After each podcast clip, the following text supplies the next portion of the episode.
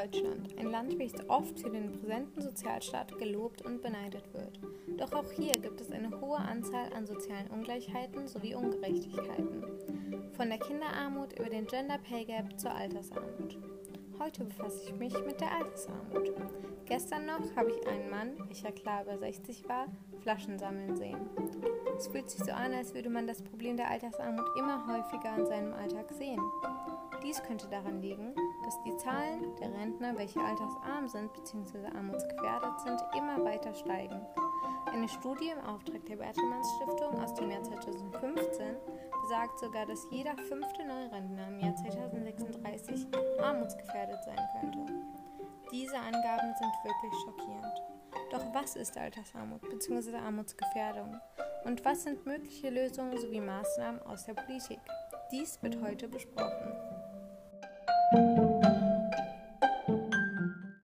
Einfache Erklärung der Altersarmut und Armutsgefährdung lautet, wenn eine Person im Rentenalter sich wegen mangelhafter Altersversorgung mit finanziellen Problemen befassen muss. Konkrete Zahlen, welche sich bei der Bundeszentrale für politische Bildung finden lassen, sind folgende. Wer weniger als 60 Prozent des Medianeinkommens verdient, ist von relativer Altersarmut bedroht. Wer weniger als 13.628 Euro im Jahr zur Verfügung stehen hat, ist von der Altersarmut gefährdet oder schon altersarm. Letztendlich sind jedoch Geld- und Finanzbedarf individuell, deswegen werden nur konkrete Maßstäbe und, und Indikatoren beachtet. Dazu gehören das Haushaltseinkommen, also alle Zuflüsse, und die Haushaltsausgaben einer Person, also alle Abflüsse. Ein Beispiel für die Zuflüsse ist natürlich die Rentenzahlung. Abflüsse können dagegen Steuern und Lebenshaltungskosten wie das Essen und Wohnen sein. Wenn das Haushaltseinkommen die Haushaltsausgaben einer Person im Rentenalter nicht deckt, wird von allgemeiner Altersarmut und Armutsgefährdung gesprochen. Doch was sind Ursachen und Hintergründe dieser Problematik? Beim Besprechen der Ursachen der Altersarmut wird oft von unvollständigen und fragmentierten Erwerbsbiografien gesprochen. Diese Begrifflichkeiten stehen für Fehlzeiten wegen Kindererziehung, kurzzeitiger Arbeitslosigkeit, Selbstständigkeit mit Niedriglohn oder allgemein Niedriglohnberufen und Unterbrechung der Arbeitszeit wegen Rehabilitation, Krankheit oder Pflege anderer. All diese Aspekte haben eine wichtige Gemeinsamkeit. Wegen ihnen besteht die Möglichkeit bzw. das Risiko, weniger an das Rentensystem einzuzahlen. Dies senkt die Rente und kann somit zur Altersarmut führen. Die Ursachen deuten auch andere Dinge an. Zum Beispiel gibt es geschlechterspezifische Unterschiede. Frauen gehen weitaus öfter in Elternzeit als Männer. Auch sind alleinstehende Mütter stärker davon betroffen, Fehlzeiten in Kauf zu nehmen. Es lässt sich also sagen, dass Alter Altersarmut bei Frauen oft durch fragmentierte Erwerbsbiografien entsteht. Weitere Unterschiede liegen auch regional vor. In strukturschwachen Kreisen wie Bremen fallen Renten deutlich niedriger aus. Allgemein lässt sich sagen, dass Ursachen besonders Frauen, Menschen ohne Berufsausbildung und Langzeit Langzeitarbeitslose betreffen. In den letzten 15 Jahren haben sich die Zahlen der Altersarmut verdoppelt. In den letzten zwei Jahren lagen sie bei ca. 15 bis 20 Prozent. Wie kann man das Problem der Altersarmut also lösen oder sogar vorbeugen?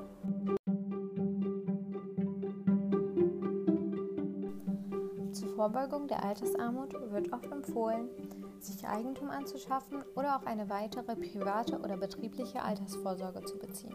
Eine Lösung der Altersarmut ist es, als Rentner weiterzuarbeiten.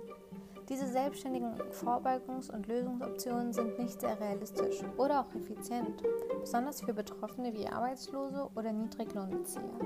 Deswegen kommt es oft dazu, dass altersarme Rentner Flaschen sammeln müssen oder sich stark einschränken müssen durch den Verzicht auf lebens bestimmte Lebensmittel, ein Handy und Freizeitbeschäftigung.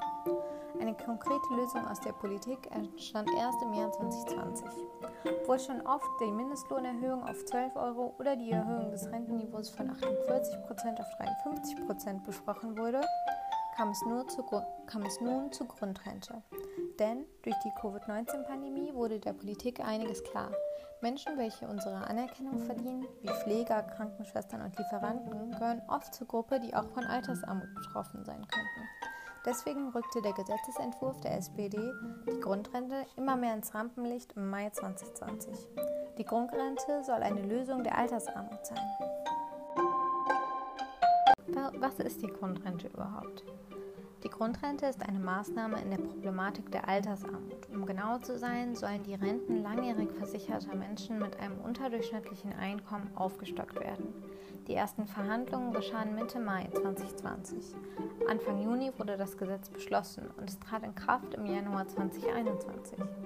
Der Hintergedanke davon war zum Beispiel von Hubertus Heil, dass Anerkennung nicht mehr reicht, sondern gerechte und anständige Löhne und Renten herkommen sollten. Denn Menschen, die viele Jahre gearbeitet haben und unterdurchschnittlich verdient haben, sollen Rezipient der Grundrente sein und somit ein Plus zur bestehenden Rente erhalten. Durch die Grundrente profitieren ca. 1,3 Millionen Menschen von durchschnittlich 75 Euro monatlich. Doch wie funktioniert die Grundrente überhaupt?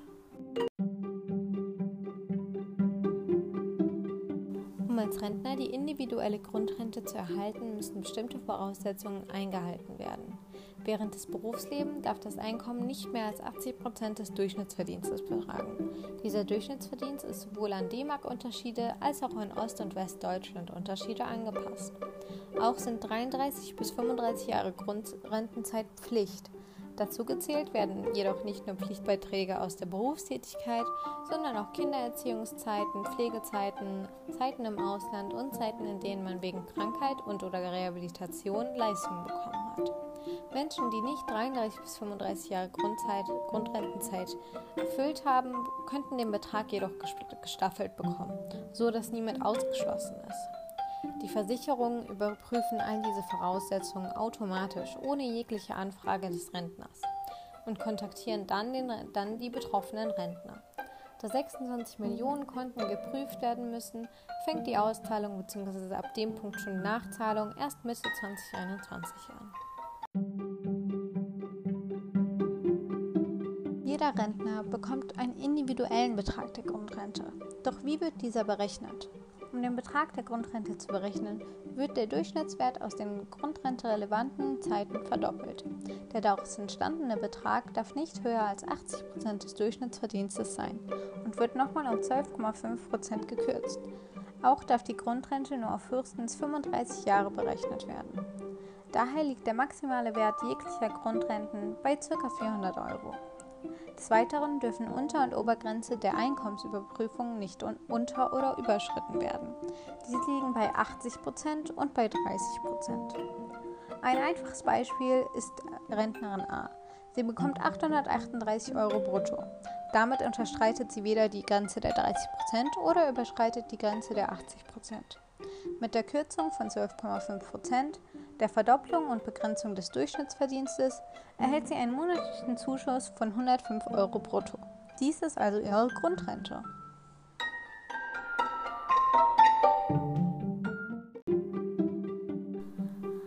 Das Gesetz der Grundrente trat dieses Jahr in Kraft und Auszahlungen beginnen zurzeit. Eine Evaluation der Effizienz ist also noch nicht so wirklich machbar.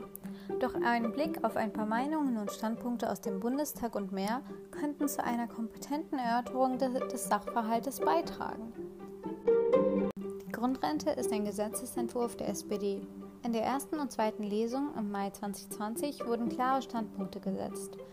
Die CDU und die SPD waren klar, für, waren klar für das Gesetz und haben auch dafür gestimmt, wobei die CDU eine abgemilderte Version unterstützte, welche nach Hermann Gröhe Leistungs- und Bedarfsgerechtigkeit durch die Einkommensprüfung verbindet.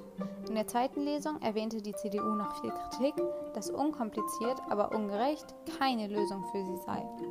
Die Kritik kam dabei zum Beispiel von Stefan Fasshauer, der Vertreter des Deutschen Rentenversicherungsbunds, war, beschwerte sich darüber, dass die Einkommensprüfung sehr aufwendig und auch sehr bürokratiereich wäre. Fast 1700 Stellen wären dafür benötigt. Die SPD als Hauptbefürworter des Gesetzes lobte dabei die Debatte an sich und den letztendlichen Kompromiss. Katja Maas unterstützte das Konzept Anspruch durch Arbeit und dass die Lebensleistung für Menschen durch den Zuschuss anerkannt wird. Auch war starke Freude der SPD zu verspüren, da für mehr als zehn Jahre für das Gesetz gekämpft wurde. Ähnliche Töne kamen von Henriette Wunderlich, dem Sozialverband Deutschland, wessen Forderungen mit dem Gesetz umgesetzt wurden. Auch lobte der Verband, dass der auch lobte der Verband den Verzicht auf die Bedürftigkeitsprüfung.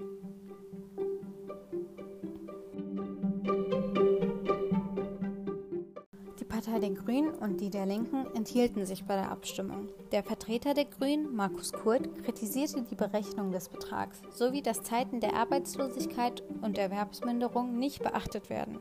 Auch werden viele falsche Erwartungen gesetzt. Kurt erwähnte jedoch auch, dass eine Diskussion über die Mindestsicherung im Rentensystem sehr wichtig sei.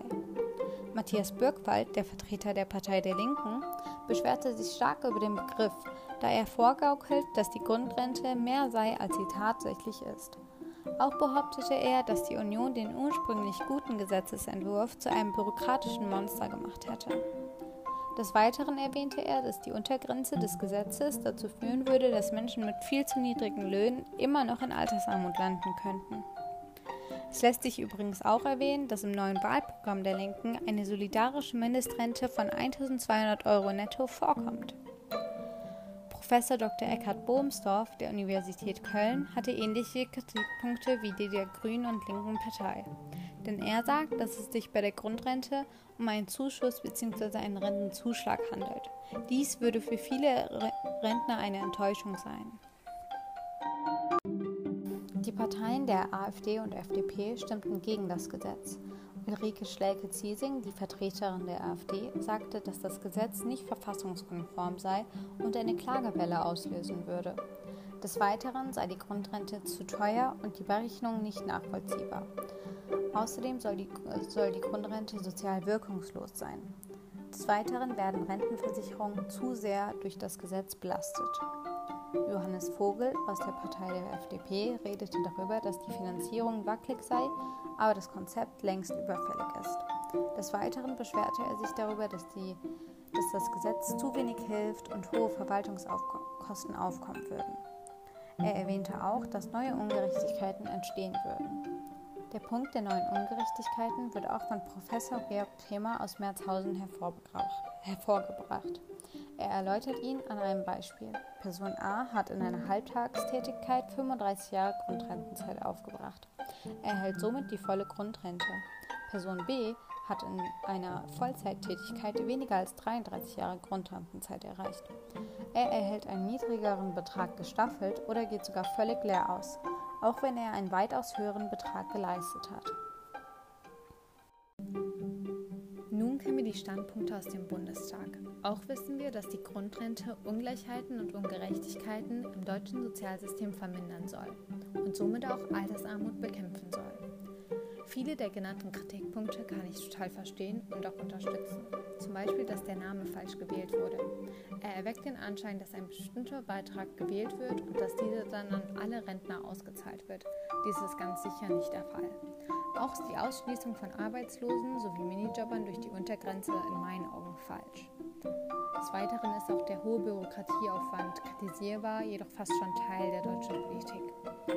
Kritikpunkt, hinter dem ich voll und ganz stehe, ist, dass neue Ungerechtigkeiten aufkommen und dass die wirklich falsch sind. Das Beispiel von Professor Georg Kremer zeigt den Sachverhalt ganz gut. Ein Mensch, der vielleicht etwas weniger lang gearbeitet hat, aber immer noch hohe Beiträge geleistet hat, sollte am Ende nicht weniger erhalten oder verdienen. Deswegen verstehe ich auch nicht, dass beide die Aussage von Hermann Gröhe. Unkompliziert, aber ungerecht sei nicht machbar für die CDU. Kompliziert, aber teilweise ungerecht sei es? Viele der genannten Kritikpunkte kann ich nicht verstehen. Zum Beispiel, dass die Finanzierung zum Beispiel, dass die Finanzierung nicht glasklar ist. Sie kommt aus dem Bundeshaushalt und beträgt im ersten Jahr 1,3 Millionen und im zweiten Jahr 1,4 Millionen. Dies ist durchaus machbar für Deutschland und stellt kein Problem dar. Des Weiteren ist das Gesetz nicht komplett wirkungslos und die Berechnung der Voraussetzungen auch nachvollziehbar. Letztendlich kann ich nicht ganz hinter dem Gesetz stehen. Obwohl ich glaube, dass es ein guter Ansatz im Kampf gegen die, gegen die Altersarmut ist, fehlen noch viele bestimmte Punkte.